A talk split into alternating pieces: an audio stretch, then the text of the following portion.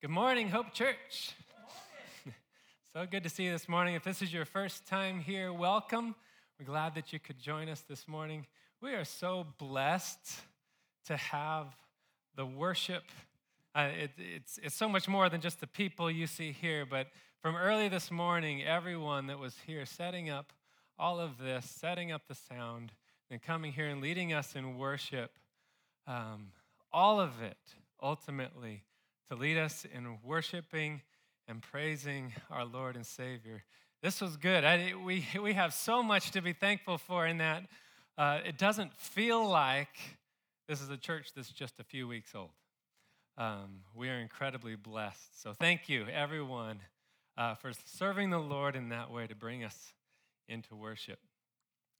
My name is David. Uh, I am the English pastor here at Hope Church. Ruben here is the Spanish pastor. We are co pastors of a work that God has led us uh, to lead.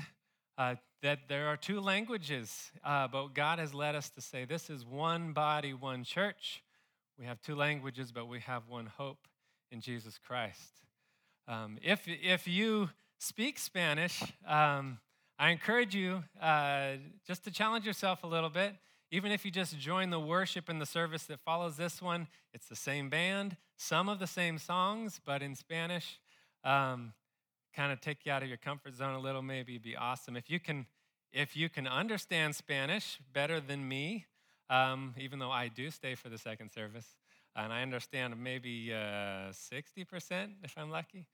Um, Ruben's going to be on the same topic, but a different, different side of the same topic. So you can be blessed by his teaching as well. We are continuing this morning in a series through the letters of hope. Uh, life practices, four life practices uh, that we can exercise in order to live in the hope of Jesus Christ. We've already covered the letter H, which is hearing with faith, where we looked into uh, the practice of opening the Word of God, of hearing it and trusting it as God's word, trusting it in our lives. We looked at the letter O, obedience by faith, where we looked at how faith and trusting the wisdom of God in my life leads to obedience and following Jesus, following Him. And now we are to the letter P, which is praying in faith. In each of these letters, there has been a relationship to faith and in each of these letters, there's a dependence on the power of the Holy Spirit working in us. Um, the transforming power of God in our lives, walking in the living hope of Jesus Christ. So the, the praying in faith now has to do with the position of our life to effectively pray, uh, to see real change in our life and those around us in prayer, something that's critically important for our church, something that we need to better understand so that we can walk in it. Um, the passage that we're going to use as, as the main passage for this letter uh, is one that we looked at last week. Uh, it's in James chapter 1. And we were looking at this as a request for wisdom. But if we read it again, James chapter 1, starting in verse 5, it says, If any of you lacks wisdom, let him ask God, who gives generously to all without reproach, and it will be given him. But let him ask in faith, without doubting. And we looked at that and how we saw how um, that qualification of not doubting, of, of trusting the wisdom that we're going to have, that God is giving us. Uh, the, the in faith here is in, is in contrast to the doubting.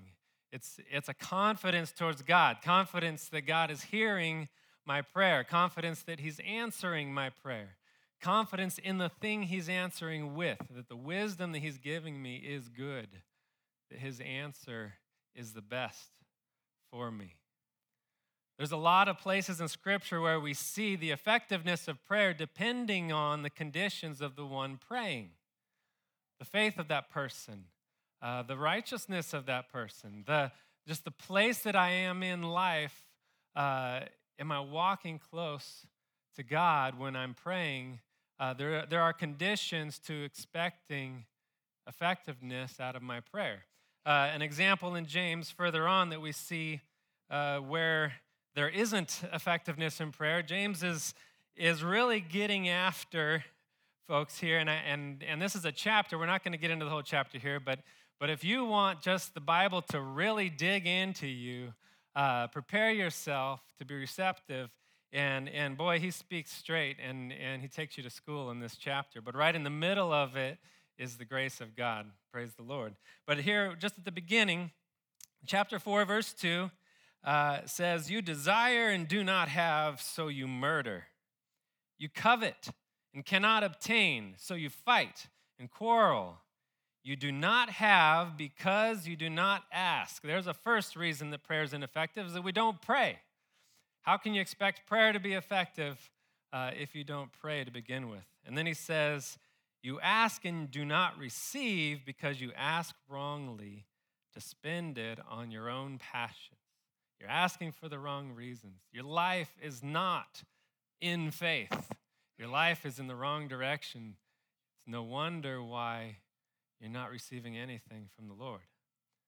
So, what does it look like to walk in faith? It's everything we've been talking about so far. It's hearing with faith, it's obedience by faith.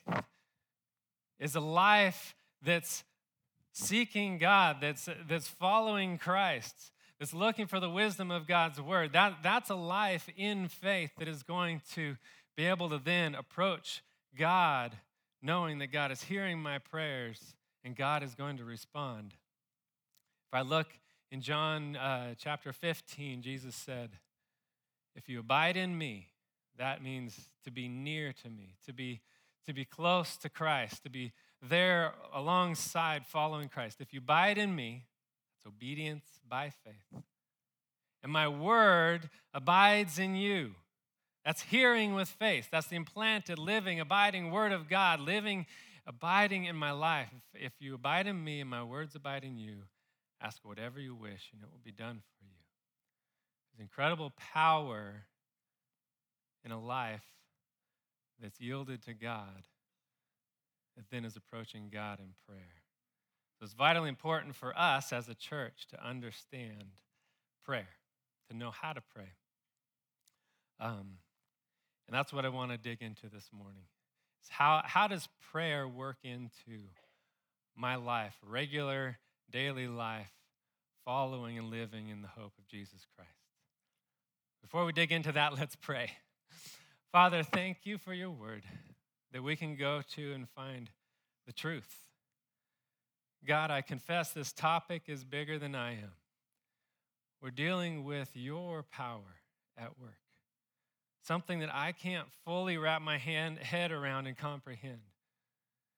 God, we need to understand this rightly. I don't want to, to take this wrong and exercise things in a way that isn't glorifying you, that isn't walking according to your truth. So, God, I pray that you would just show us in your word your truth, that you would open our hearts to know the life that you have for us and what part prayer has in that. God, we love you. In Jesus' name, amen. All right. Before we can see well how prayer fits into our daily life, we need to understand better the reality of the situation that we're in. And as I was digging into God, what is it that we need to know this week? As we're going to be pressing into prayer, He led me to Ephesians 6. Um, so if you could turn with me to Ephesians 6. Starting in verse 10, he says, Finally, be strong in the Lord and in the strength of his might. Put on the whole armor of God, that you may be able to stand against the schemes of the devil. For we do not wrestle against flesh and blood, but against rulers, against the authorities, against the cosmic powers over this present darkness, against the spiritual forces of evil in the heavenly places we are in a battle. When we wake up in the morning, we are wrestling with something we don't see. And, and it's not something we always recognize as the case. What we see is our family member or our friend or coworker and, and we're wrestling through things, there's something bigger that's going on. The truth of God's word is showing us there's more than what you see. There's a battle that we're in daily.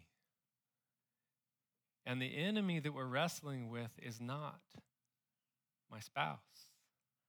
It's not a, a child who's, who's rebellious. It's not that coworker. The real enemy is not the, the people that are on the other side of the political lines. It's not the people that are out there who are attacking the truth of God's word. Surely that must be the enemy. No, he's saying the enemy is not flesh and blood. The enemy is not the people that are persecuting terribly the church that is around the world. Those people are still not the enemy. Those who are terrorizing countries, terrorizing the world, those people are not the real enemy that we're wrestling against. In a sense, they are an enemy, and that that and, and we have direction from God's word. How do we treat those enemies? We don't wrestle against them. He says, Love your enemies, bless those who persecute, persecute you. We have to see and be wise about who the real enemy is. Who is the enemy? It is the devil.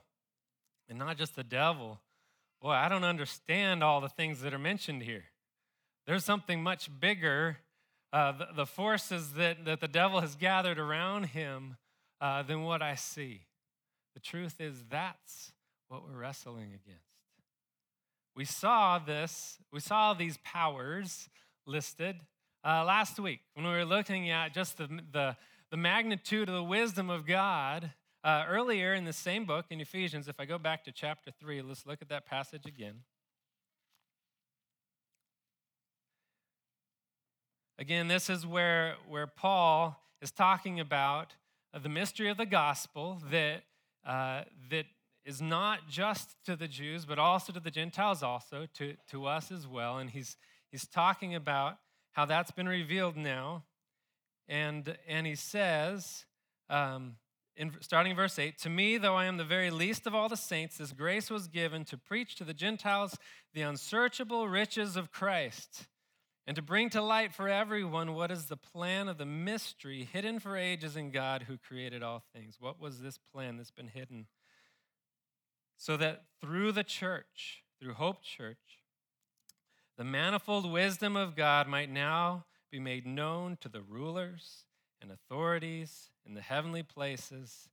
This was according to the eternal purpose that he has realized in Christ Jesus our Lord. So there's this eternal purpose that God has through his own Son now realized. And in the church now, we have evidence of and a display of the wisdom of God that those who were under sin, under the power of these authorities, God is now saving. God's plan of redemption is now evident and working and real here in Hope Church. And those powers that be see that and they don't like it. They don't like it at all. But what can they do? Obviously, we wrestle against them. There's something they can do. But what can they do? There's a, there's a verse, let's go to John chapter 14 that to me just it's this super understated verse. There's many of these in the Bible where just in a few words, very calmly, uh, without a lot of description, it just says something that is so incredible. Um, here, end of John chapter 14, Jesus uh, knows it's about time uh, for him to go to the cross. The end is near. Um, there's still a mystery there as to how God is going to fulfill his promise, but there, Jesus, the Son of God, the one through whom God is going to fulfill his promise, knows the time is ready. And he says in verse 30, I will no longer, he's talking to his disciples, he says, I will no longer talk much with you, for the ruler of this world, that's Satan, the ruler of this world is coming. He has no claim on me. He says, But I do as the Father has commanded me, so that the world may know that I love the Father. Rise, let's go from here. The Son of God, God Almighty, saying, The ruler of this world is on his way. He has no claim on me. He has claim on everyone else, but he has no claim on the Son of God because Jesus is without sin. Jesus is God Almighty in flesh. And the ruler of this world has no claim on him. And the ruler of this world, Satan, is thinking, well, I don't know what he was thinking, but I'm imagining he's thinking, I've got this now. I can destroy the promise. And time and time again, God pulls this one on Satan, where Satan thinks he's got it, and now he's going to get the upper hand with God. He is going to destroy the promised one so that God's plan of redemption can't come through. And ultimately, we see that Jesus was willingly going to the cross to pay for our sins, to purchase us out of the claim that Satan did have on all of us. So now, through faith in Christ, we stand here, Hope Church. And Satan doesn't have a claim on us. We can say, just like Jesus did, the ruler of this world is in opposition against us, but he has no claim on me. That is the wisdom of God in his plan displayed before the rulers and the powers and the authorities. That's the situation that we are in. Do we need to fear? No. One of my, one of my favorite verses of the promise of our security in Christ is at the end of Romans. And I'm doing a lot of flipping around, so just bear with me. End of Romans, chapter 8. I already have one person who's taken me up on, read, on memorizing this chapter. He's already way ahead of me. Any other takers, you're welcome to jump in. We have a year to get it done. All right, end of Romans chapter 8 says in verse 38 For I am sure that neither death, nor life, nor angels, nor rulers, nor things present, nor things to come, nor powers, all of those forces set against me, nor height, nor depth, nor anything else in all creation will be able to separate us from the love of God in Christ Jesus our Lord. God purchased us, it's a done deal. Satan can't undo what was done at the cross. And so, what is he going to do now? He's going to try to frustrate our plans. He doesn't want anyone else in this community around us to know the truth. And so he's the deceiver. That was one of his biggest things that he does is he will deceive those around us. He'll try to make us ineffective, to put doubt and fear and, and all sorts of paralyzing things into our lives to say, no, I, I can't follow God there but God is greater than that. So let's finally dig into what's in Ephesians chapter 6. He says, All right. Let's look in verse 13. Therefore, take up the whole armor of God that you may be able to stand, withstand in the evil day, and having done all, to stand firm. Stand therefore. How many times did I say stand? having fastened, oop, I'm going to fall down, having fastened on the belt of truth. He's going to go through this analogy. In this time, there was uh, the Roman soldier was, was what was known. So some of the words here are actually referencing parts of the armor of a Roman soldier, but he's just he's showing us all of what we have as resource that God has given us to withstand the enemy.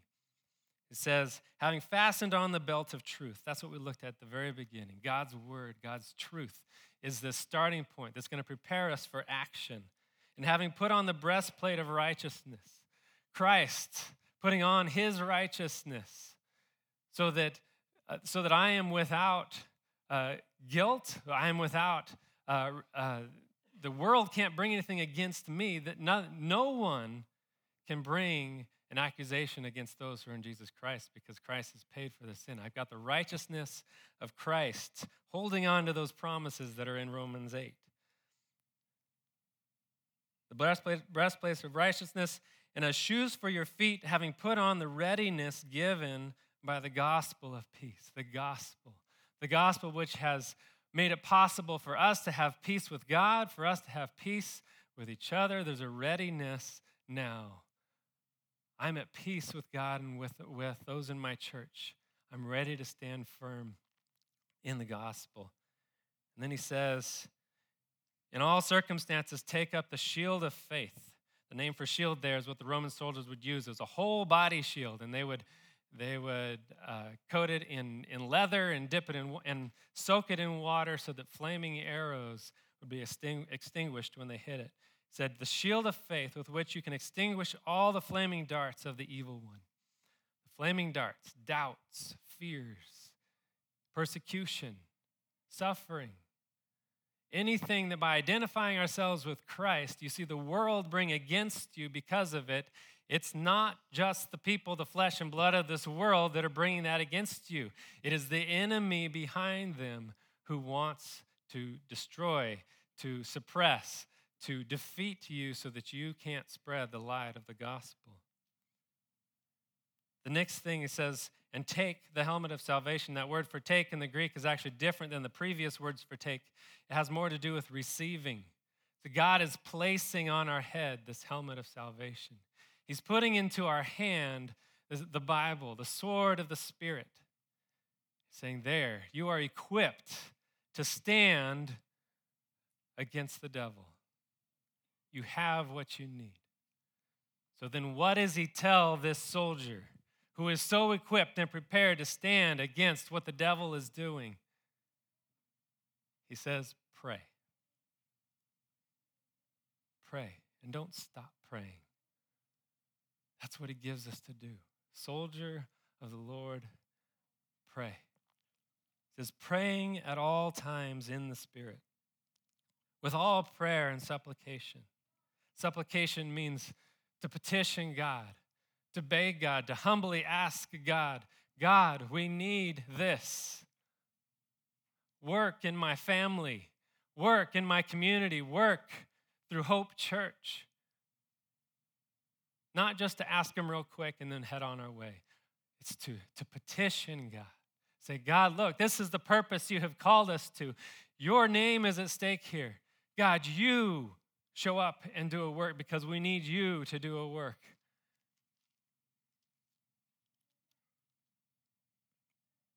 And who does he say to pray for? So to that end, keep alert. To what end? It's, it's the end to be praying at all times. To that end, keep alert with all perseverance, making supplication for all the saints. We're to be praying for each other. We're to be praying for all the saints, for those in Hope Church, for those in Fellowship Church, for every church in Austin that calls on the name of the Lord. We need to be praying for them.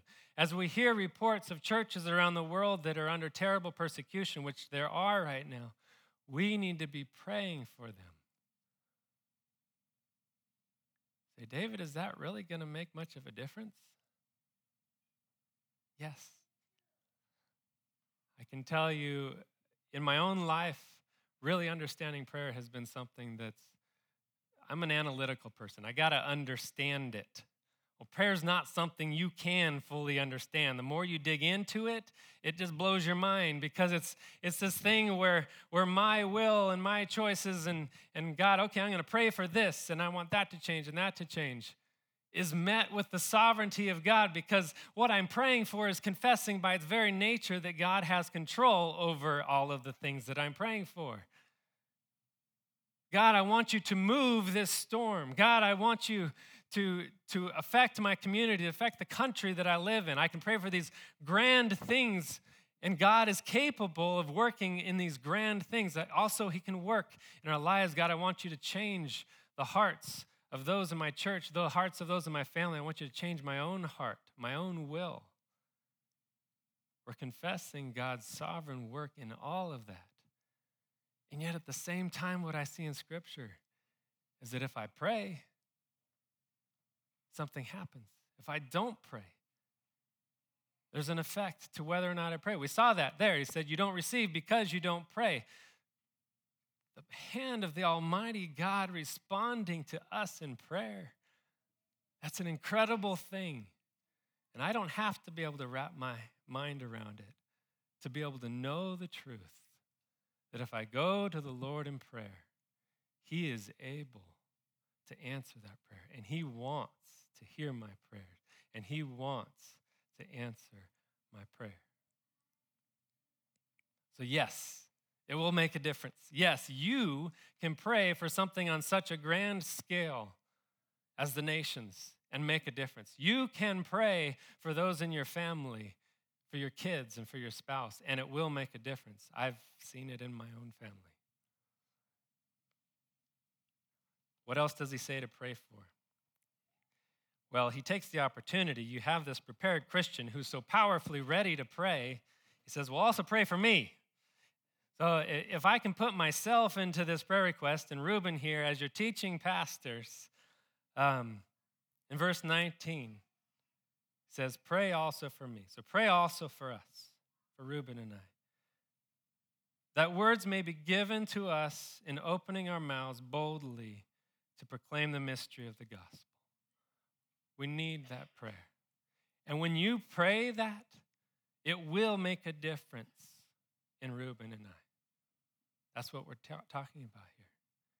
Not because something you bring to the table, but because the Almighty God wants to respond to that kind of prayer. He says, For which I am an ambassador, for which we are ambassadors. Praise the Lord that we're not ambassadors in chains but should that be the path that ultimately we follow, I can testify with my brother, praise the Lord, in that too. That we may declare boldly, declare the gospel as ambassadors to the gospel, that we would declare it boldly as we ought to speak. We need to be a church that knows how to pray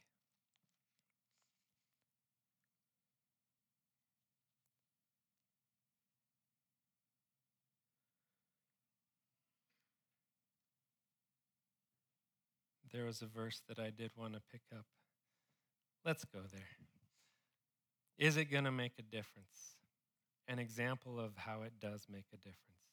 Let's go to the end of, of James uh, in chapter 5.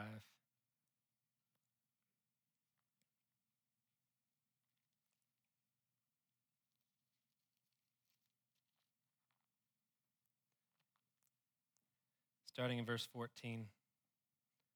Is anyone among you sick? Let him call for the elders of the church and let them pray over him, anointing him with oil in the name of the Lord. And the prayer of faith will save the one who is sick, and the Lord will raise him up, and if he has committed sins, he will be forgiven. Therefore, confess your sins to one another and pray for one another that you may be healed. You know, the more that we can see that our greatest need is freedom from the sins that are still holding on to us. And that we need each other. This isn't, this isn't, you got to be careful about who you're sharing your sins with, obviously. needs to be trust there that they're not going to misuse that.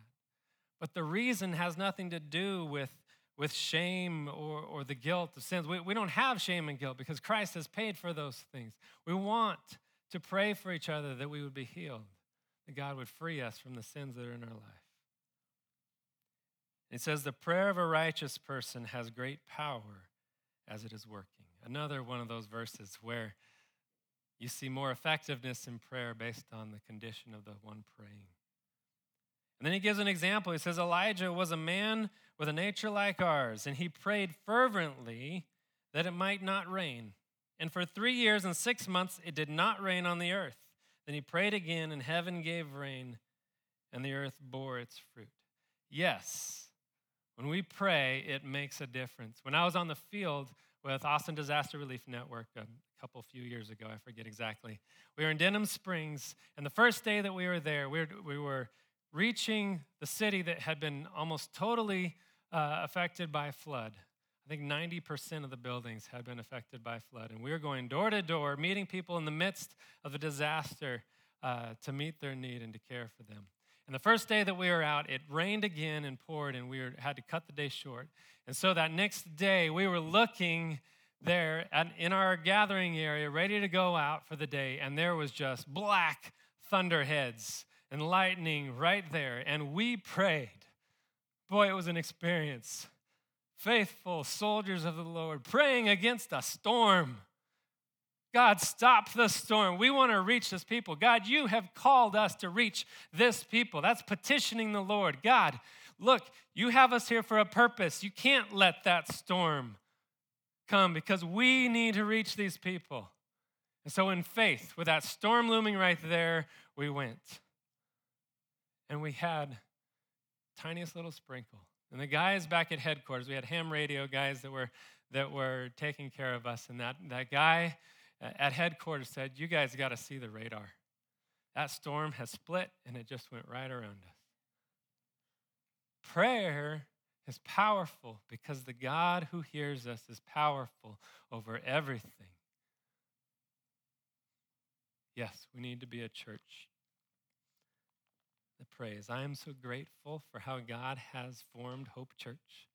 He has formed us as a church that prays. We have, through the year of preparing to, to launch out of fellowship church, um, most of that time has been in prayer. And I've seen there, there's a GroupMe out there. If you want to get connected to it, um, grab somebody. Uh, the, a huge portion of us here have been in that GroupMe Most of what comes through that GroupMe is prayer requests and people praying, saying, I'm praying for you, I'm praying for you. Hitting the little heart. That's mostly what I do. I'm not much of a typer. Hit the heart on there like in the prayer request. And we've seen the results of that. This is a body that's that is walking in faith to reach East Kyle saying, God, you have led us to this, and now we're trusting you in it. And in that, you have people whose lives are yielded to God walking in faith. All right. I think I've spent too much time on this one point. You might be going, okay, David, you have taken this prayer thing to level 10. I am not sure yet, even if I know how to pray. I'm not very confident praying, especially in front of other people. So I just want to look real quick at some things about how to pray. There's a man um, who I was in a church with in California who now lives uh, up in Buda think he's in his 70s or 80s, his, his 80s. Um, Mel Grams. There's people that God puts in your life that you go, when I get to be his age, I want to look like that. I want, I want to love Jesus like that. This man has been a missionary, he has been a pastor, he is still serving the Lord. I would love to have him come and preach here sometime um, so you guys could hear just a man who loves Jesus like he does. Well, he posted on Facebook this last week. And he, he he's like 80 and he posts on Facebook all the time. And he said, The simplest prayer that I can pray and the most effective is help. Help. How many times in my life has that been the substance of my prayer? God, I don't know. I don't know the way out. God, I don't even know what to pray for. Help. You don't have to have a fancy prayer pray to God. It's your heart, it's the condition of our heart. God, help me. See, when we pray, let's go back to Romans chapter 8. I'm telling you, you got to memorize that chapter. It's full of good stuff. I need to memorize it so I don't have to keep flipping to it.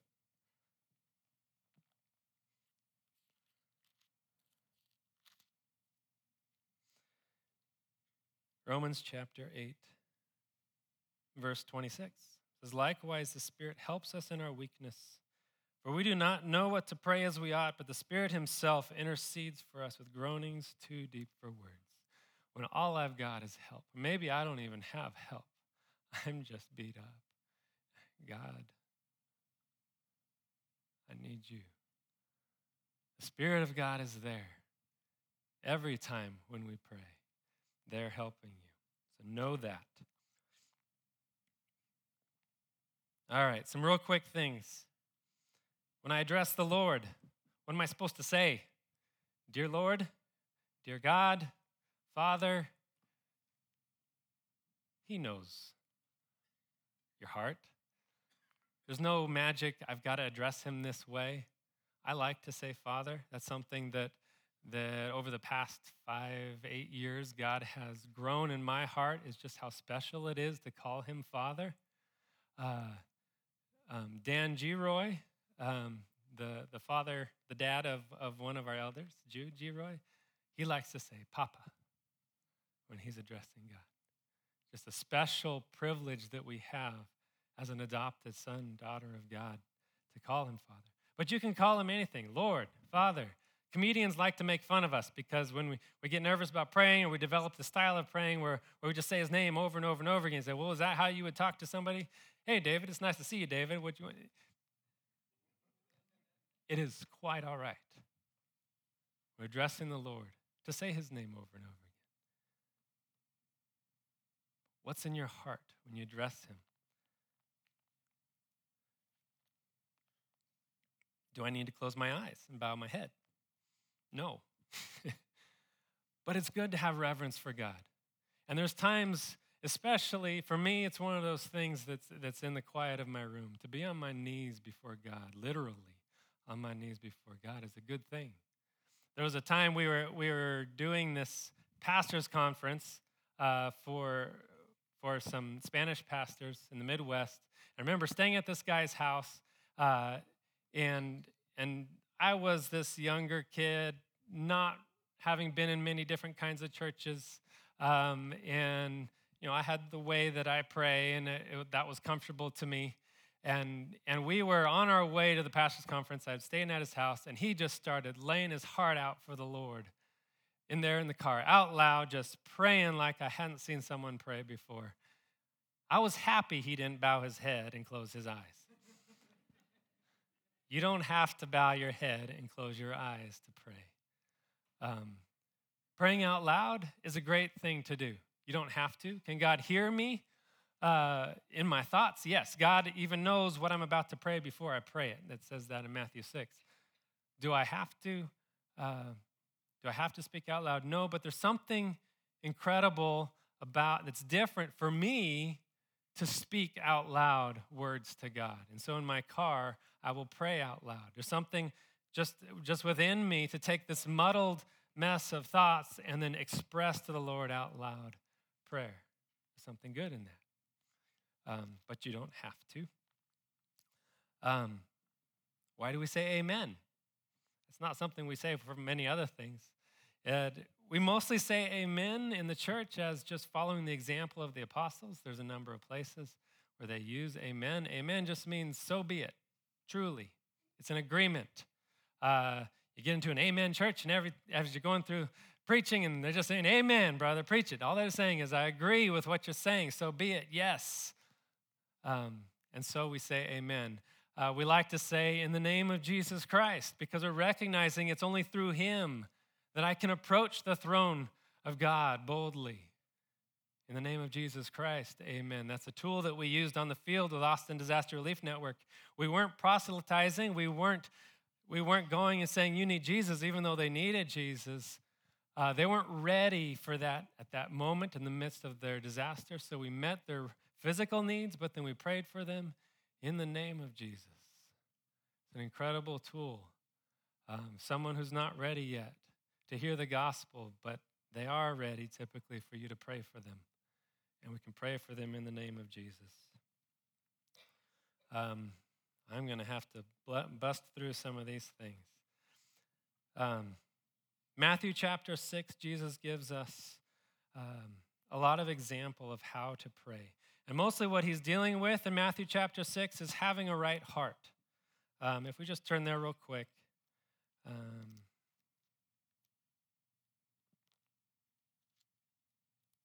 I just want to say a couple things out of here, real quick.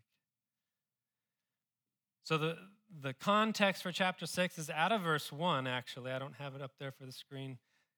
It says, Beware of practicing your righteousness before other people in order to be seen by them. And that's what he gets into in this prayer. He says, When you pray, you must not be like the hypocrites. Uh, this was something common with the Pharisees at that time. They'd stand on a corner and say, "Oh God," and they're all they're putting on a show. Uh, and they got what they deserved, or they they got their reward. right, careful with that one. They got their reward. What was the reward? Is they were recognized by men. God saw them, or they, men saw them, and, and they got their recognition. He says, don't, don't go in, in public like that, putting on a show. Go into private. Um, your heart needs to be to God, and you will receive your reward from God. What is that reward? The same thing, but it's from God. I have been recognized and heard by God my Father, and He's actually going to be one who answers that prayer. Um, so when we pray, our heart needs to be in the right place. And Jesus gives us an example here of prayer, and there's no way we would dig into this in a minute or two.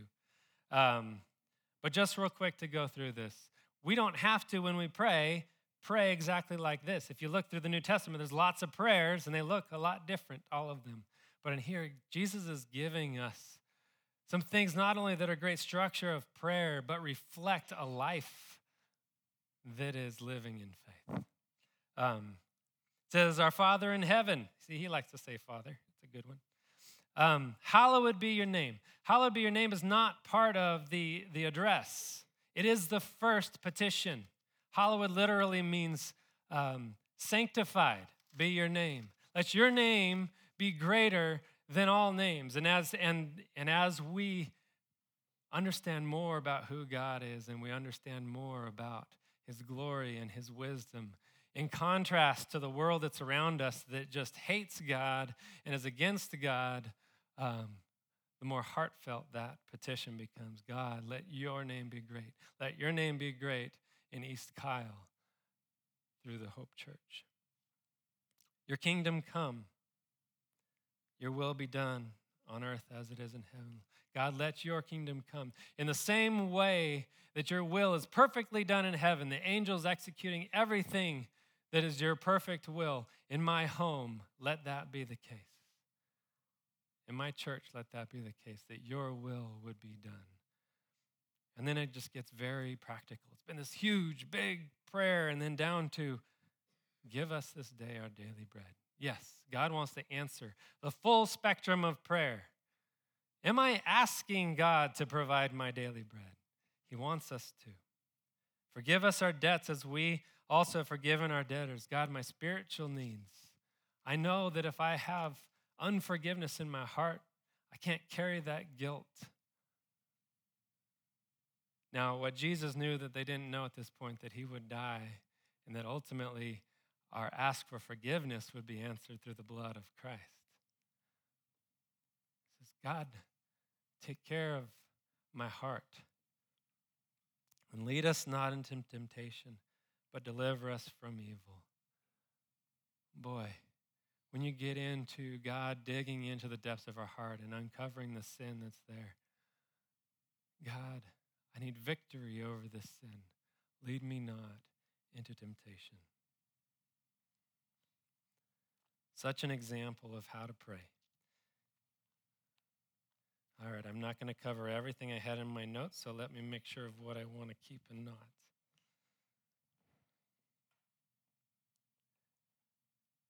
All right, I did want to talk about fasting because I've got a I've got a to-do list. Um, fasting is not something everybody understands. Something that we've done for dieting. Um, fasting isn't a requirement as a Christian, but fasting is something that is a special part of seeking the Lord in prayer. And basically, fasting, it's, it's taking something out of my life, normally food,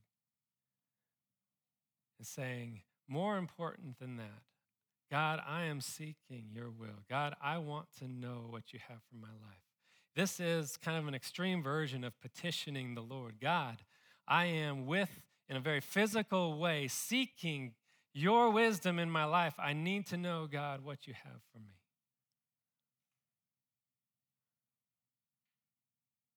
Is it okay if I go a few minutes long?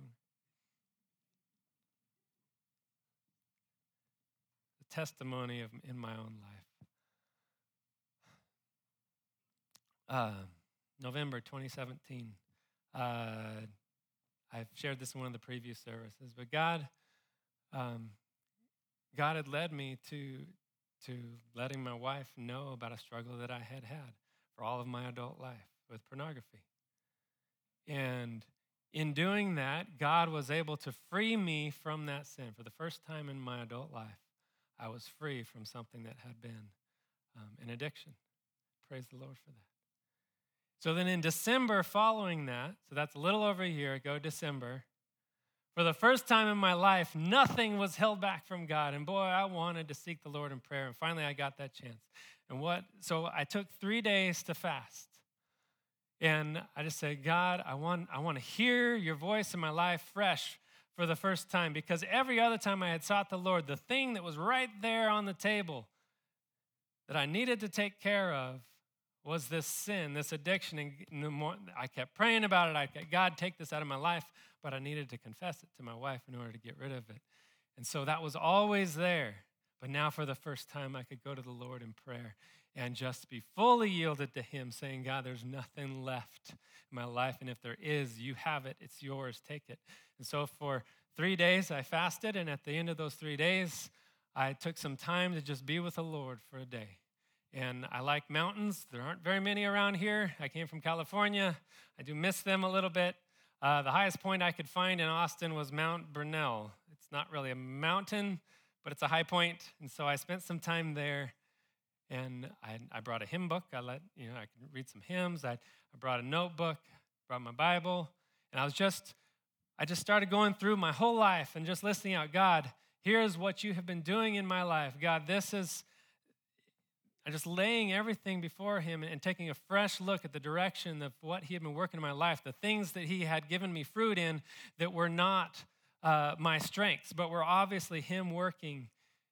And it was in that time that he led me to knowing a calling on my life to full time ministry. And I didn't know what that looked like yet at that time.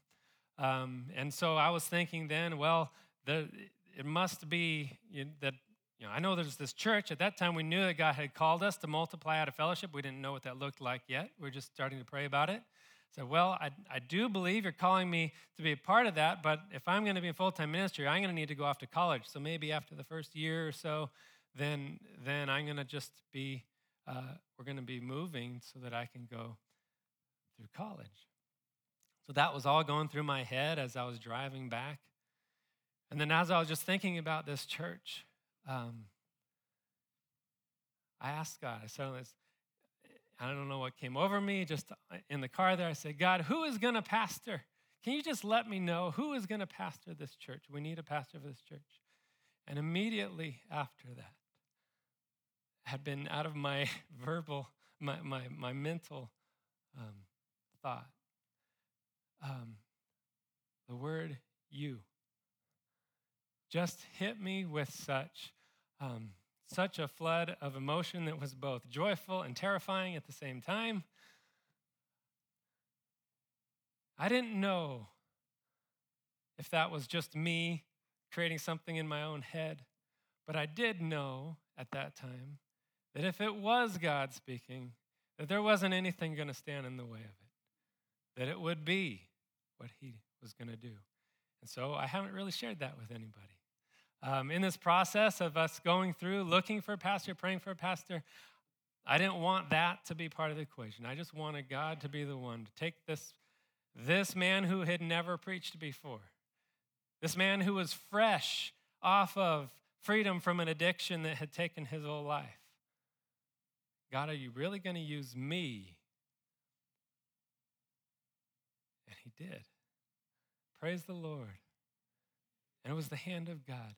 Prayer is such an important part of our life. If prayer is not something that you have, it's a gift.